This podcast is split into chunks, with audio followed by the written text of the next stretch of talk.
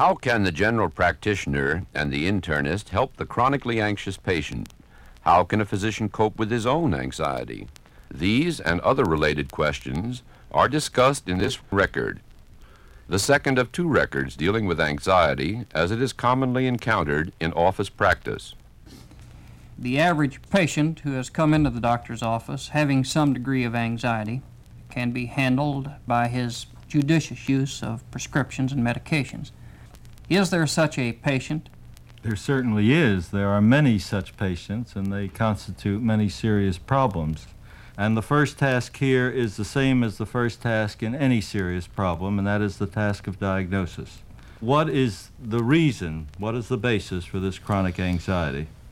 Well, Dr. Kleinschmidt, now that we have this patient who's chronically anxious, and the patient has uh, repeatedly received satisfaction from the doctor in allaying anxious feelings at the time, doesn't this tend to have the patient become dependent upon that doctor? Certainly. And the degree of dependence may be exactly what the patient needs. Because without this need, the patient would not maneuver himself into the situation vis a vis his physician. Now, it is not a dangerous situation that arises if the physician is able, in a casual, sympathetic way, to allay the patient's fears of uh, separation and abandonment. There is a degree of dependency on this physician. Dr. I'd like, Kaufman? I'd like to add one other thing to that. There is no danger, essentially, of a patient being dependent on a physician, except in certain situations. The visa on the passport of a patient as a patient is to be sick.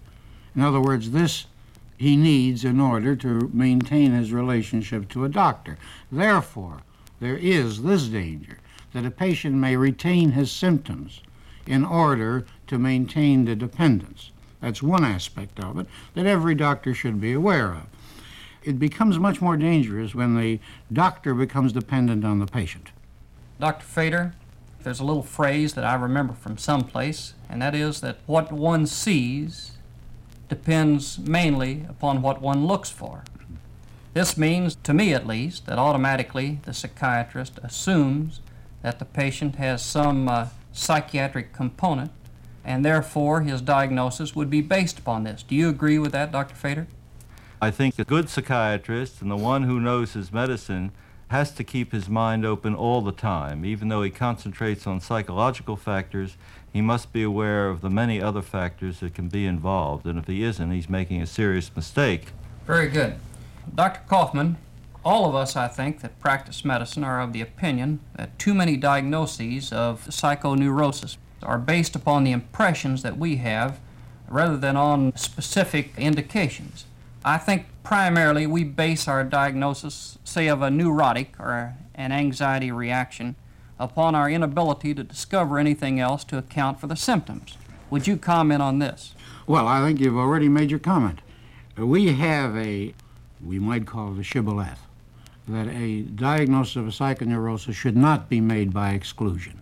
Too frequently, such a diagnosis is made because something else wasn't found, which we then pick up. So that there are as good criteria for the diagnosis of a psychoneurosis as for a great many other illnesses. Dr. Kleinschmidt? I think that a profound misunderstanding that goes back to med school and most of us probably is based on the idea that anything that is organic in medicine is not neurotic and not accompanied by anything functional. Mm-hmm. While, again, there's a partisan attitude I find among doctors that uh, the internist uh, practically fights for an organic cause of the illness and is almost disappointed if he has to refer a patient because there is also a component that is psychiatric that he either doesn't want to take care of or feels he is not entitled to take care of. Dr. Fader? The internist and the general practitioner and the psychiatrist have a great deal in common when they do their job correctly. They are really the practitioners of comprehensive medicine. But there is another problem that we sometimes run into. In cancer patients, particularly, I've run across many instances where the internist is all too eager to call something neurotic in his efforts to avoid the recognition that there is a serious organic disease going on. This has happened quite recently where a patient came into the hospital with complete assurance by a very competent internist that there was no evidence of metastatic malignancy. It was quite evident in about eight hours in the hospital that there was widespread evidence and that what was called depression was really a pre-terminal state. So that this is a manifestation, I might add, of anxiety in the physician, which I hope we will talk about sometime before we're through. I trust we'll get to that subject. Now, Dr. Kleinschmidt, when the patient becomes overly dependent upon the physician, the patient must necessarily be more demanding of the physician's time. And therefore, the average physician will rebel against this and come to the point where they try to avoid this dependence of the patient. How can this be overcome? How can this situation be avoided? I think the physician should space visits far more carefully. Also, keep the time down, maybe to 10 minutes, and discourage unnecessary examinations or laboratory tests. We have the experience that at times patients insist on repeated x rays that already the family physician had judged unnecessary, and they become the traveling patient. They go to another doctor to finally get these unnecessary tests. This should be checked. Now, we have then uh, the problem of uh, the anxious patient by their actions and their chronic anxiety causing the physician to become uh, anxious. Is there such a thing, Dr. Fader, as uh, anxiety in the physician? There most certainly is. And uh, very often it's the physician's anxiety which is responsible for some of the difficulties that he gets into uh, with his patients. Uh, for instance, on the subject you were just discussing, if the physician starts out with the idea that he must meet the needs of the overdependent patient, he may be doing it because to rebuff that patient or to cause some antagonism in the patient would cause anxiety in him. The physician must always question what he's doing to uh, determine whether what he's doing is really based upon the situation or whether he's doing it because he wants to avoid a difficult time, which is euphemism for anxiety. Now, Dr. Kaufman, after a patient becomes uh, over-dependent upon the physician, are they in danger of developing a transference phenomenon? Well, I wouldn't say a transference phenomenon presents any danger necessarily. A transference phenomenon is a pretty universal phenomenon. All it means essentially is that certain attitudes that stem from childhood are transferred or displaced onto other figures. Now, the danger of a transference may exist in a specific therapeutic situation where there is a displacement of old resentments, let us say, where they don't belong. But if all physicians recognize that not everything that the patient thinks or does in relation to that physician is a personal matter, but is a transference matter. Then this gives you a kind of a buffer, namely to recognize that the demands are not necessarily on Dr. X as Dr. X, but this is the kind of thing they wanted from the parent. That the hostility which is expressed or communicated nonverbally is not necessarily because you're a bad doctor, but some figure like you was bad to me. Dr. Fader? I think this is very important on the positive side, too. When a patient begins to think you're very wonderful, it's important to realize that this is a transference reaction. When a patient comes into my office for the first time and in passing says, I think you have a very excellent taste in pictures, I become very wary because I'm being built up for something which has nothing to do with reality. Your wife's got the good taste in pictures. the, uh, we have a kind of a saying around the hospital don't take for granted that everything positive the patient feels of you is reality and everything negative is transference.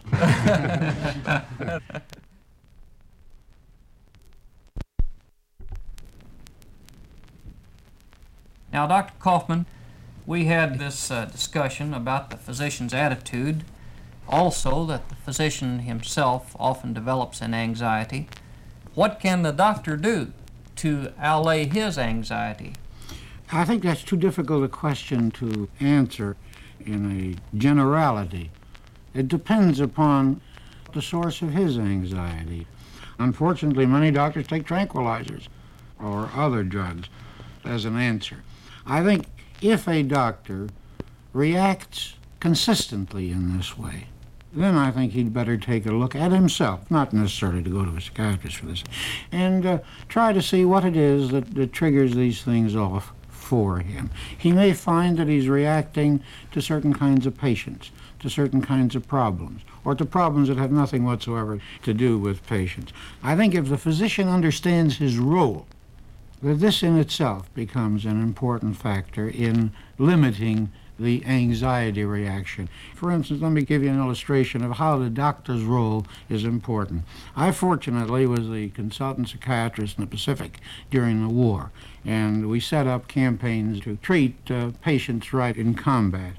We didn't introduce ourselves to the soldier that came in as colonel or major or captain.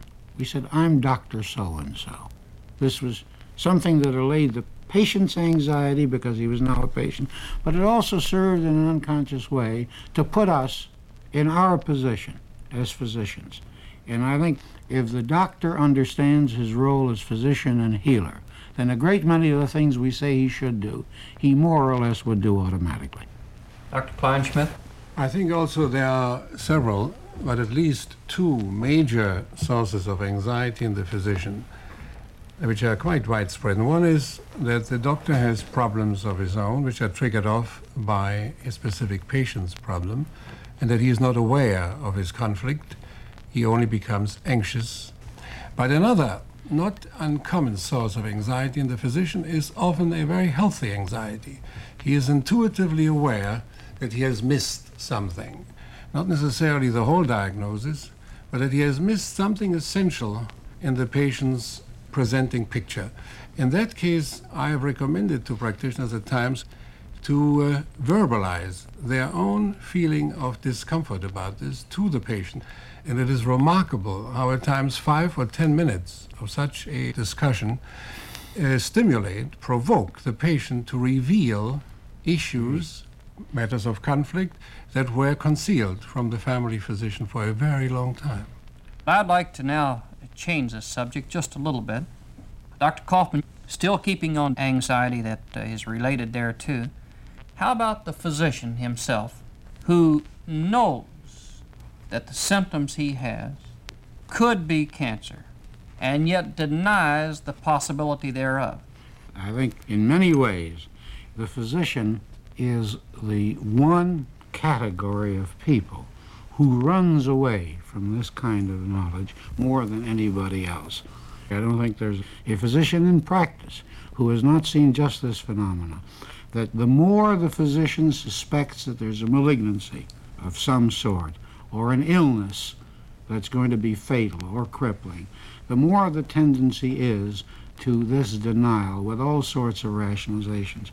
And I think half the problems we've discussed here today would not exist if there was a one-to-one relationship between intelligence and emotion. I had a physician friend who had a very malignant uh, tumor, who knew it was malignant because the diagnosis had been told him, who insisted this was psychosomatic. This was a very well-known psychiatrist, insisted that this was psychosomatic. And since none of his colleagues would agree with him, he went to one of the fringe, fringe people for therapy because he knew that if he could only uncover whatever it was, this malignancy would disappear. Well, this brings up uh, the very current question that is smoking and the cause of cancer. And that is, uh, it is recognized that there is some greater instance of the relationship of carcinoma of the lungs to smoking. How can uh, one possibly justify smoking with the recognition of this? Dr. Fader? When you say to a person, if you smoke long enough, you'll get cancer in 20 years. Uh, this is something which is not very real to him, and it doesn't frighten him. But if you take a cigarette away from him, and he walks around all day feeling deprived and perhaps a little empty, assuming that this is what happens, uh, then he's going to take care of the immediate pain first, and he'll smoke and worry about the cancer later. Dr. Kleinschmidt? I would agree with that, and I would say that as an example, I think smoking is much more related to overeating people in this country have been made aware for a long time now that uh, obesity is dangerous. And yet, since overeating allays anxiety, they are still quite capable of knowing how dangerous it is and yet continue to overeat. Are you telling us, Dr. Kleinschmidt, that only uh, patients with anxiety smoke? Not only patients, doctors with anxiety smoke too. Dr. Kaufman? Smoking is a form of addiction, and I'm a heavy smoker, so I can say this subjectively. That doesn't mean that everybody who smokes has anxiety, but everybody who smokes gets a certain kind of gratification. And I think that anything that gives an individual satisfaction immediately in a given situation that's tension relieving is extremely difficult to give up for something in the future. Thank you, Dr. Kaufman. Dr. Fader, we had uh, some remarks here about the attitude of the physician in regard to the anxiousness or the anxiety state of the patient. What do you think of uh, telling a patient that they have terminal cancer or withholding the information? This, of course, creates anxiety in anyone. As a psychiatrist, I don't have the same experience uh, with terminal patients, that is, patients in the last 12 or 24 hours of life, as internists and general practitioners do, but I've had some. In my experience, I've had no patient, and I've given them plenty of opportunity, I've had no patient ask me what he or she was dying from. Those patients who were dying knew that they were dying. This wasn't the issue. What they were mostly interested in is having someone there with them who would more or less comfort them by their presence. I've never really discovered how to help a patient die favorably. The real problem in a dying patient is a problem of desertion and separation and loneliness. We don't know what death is. We can't conceptualize it. But we all know what it's like to be alone and afraid and in the dark. And this is what I take as my cue. I assume that every patient who is dying is terribly frightened about being alone. And I do whatever is necessary to give the patient the feeling that somebody is moving along with them. Dr. Kleinschmidt?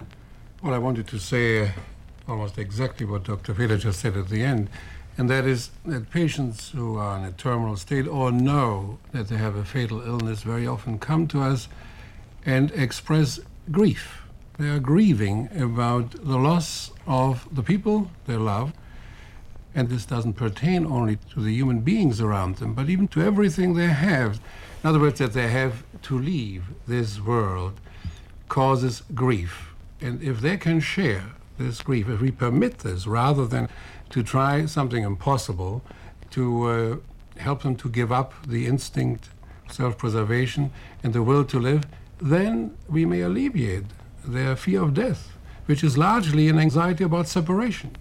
Dr. Fader? People have talked in the past of a Liebes Tod fantasy in which the person who is dying welcomes a gift from the person who is living and takes this gift as a way of a continued uh, relationship and so obviates the whole problem of separation. On the other hand, often a physician can give a gift to a person who is dying. Even a small personal gift, as I've done on occasion, of a small article of jewelry to a patient who is dying, served this purpose. Dr. Kaufman? It just seems to me, in the light of this discussion, that this, in part, is a role that a physician can play. This is not the only aspect of it, obviously. All we can do is to say, as physicians, what can we do under these circumstances? And I think both Dr. Kleinschmidt and Dr. Fader have indicated something that's extraordinarily important for the physician. I don't think, again, there's a stencil which says, follow this, and therefore everything will come out all right. In coming to some termination of discussion of this subject of anxiety, would you summarize our feelings in these regards? Dr. Kleinschmidt? I think that uh, we have to go beyond anxiety and wishing so desperately to treat anxiety. I have in mind that there is no magic pill, there is no magic bullet a la Paul Ehrlich. There is the human relationship between at least two people. And that is still the all important issue that the physician whether he is an internist, general practitioner, or a psychiatrist, have the patience to sit out certain problems, share certain conflicts, and the communication of these conflicts from his patients to him, and patiently work through some of this with the patients rather than to constantly search for an immediate, almost magic relief. Dr. Fader? It seems to me that if a physician feels that he is capable and has the time to sit this out and to try to understand these situations, on the other hand, I think more and more to the human beings around them, but even to everything they have. In other words, that they have to leave this world causes grief. And if they can share this grief, if we permit this rather than to try something impossible, to uh, help them to give up the instinct, self preservation, and the will to live, then we may alleviate their fear of death, which is largely an anxiety about separation. Dr. Fader? People have talked in the past of a Liebestod fantasy in which the person who is dying welcomes a gift from the person who is living and takes this gift as a way of a continued relationship and so obviates the whole problem of separation. On the other hand, often a physician can give a gift to a person who is dying. Even a small personal gift, as I've done on occasion, of a small article of jewelry to a patient who is dying, served this purpose. Dr. Kaufman? It just seems to me, in the light of this discussion, that this, in part, is a role that a physician can play. This is not the only aspect of it, obviously. All we can do is to say, as physicians, what can we do under these circumstances? And I think both Dr. Kleinschmidt and Dr. Fader have indicated something that's extraordinarily important for the physician. I don't think, again, there's a stencil which says, follow this, and therefore everything will come out all right. In coming to some termination of discussion this subject of anxiety, would you summarize our feelings in these regards? Dr. Kleinschmidt? I think that uh, we have to go beyond anxiety and wishing so desperately to treat anxiety. I have in mind that there is no magic pill, there is no magic bullet a la Paul Ehrlich. There is the human relationship between at least two people. And that is still the all important issue that the physician whether he is an internist, general practitioner, or a psychiatrist, have the patience to sit out certain problems, share certain conflicts, and the communication of these conflicts from his patients to him, and patiently work through some of this with the patients rather than to constantly search for an immediate, almost magic relief. Dr. Fader? It seems to me that if a physician feels that he is capable and has the time to sit this out and to try to understand that he can deal with most of these situations. On the other hand, I think more and more psychiatrists all over the country are particularly eager to act as informal consultants with their internist and practitioner friends and colleagues. They don't necessarily have to see the patient, but they will more often than not be glad to discuss the problem that is bothering the physician, which might enable him to go on and handle the, uh, the case himself. Thank you very much, and thank all three of you on this panel. And thank you, Dr. Whitten. Look for your next psychiatric record in your mail.